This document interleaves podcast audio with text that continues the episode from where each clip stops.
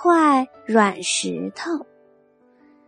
跳跳兔想当一个跳高运动员，所以他走路的时候总是跳呀跳的。有一天，他在路上跳呀跳，对面走来了一头大象。大象没有看见小小的跳跳兔，跳跳兔也没有看见大大的大象。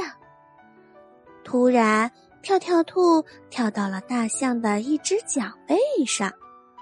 跳跳兔觉得很奇怪，这一块石头怎么这么软？站在大象的脚背上，跳跳兔看见了高高的大树。他想，我要是能跳到大树上去，就太厉害了。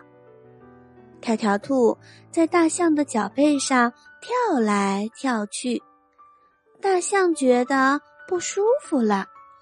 大象想，什么东西在我的脚上跳，痒死了。就在跳跳兔用尽全身的力气向大树跳去的时候，大象。正好用鼻子卷住了跳跳兔，大象轻轻的一抖鼻子，跳跳兔就被扔上了树杈。跳跳兔快活的喊着：“我跳到大树上了！”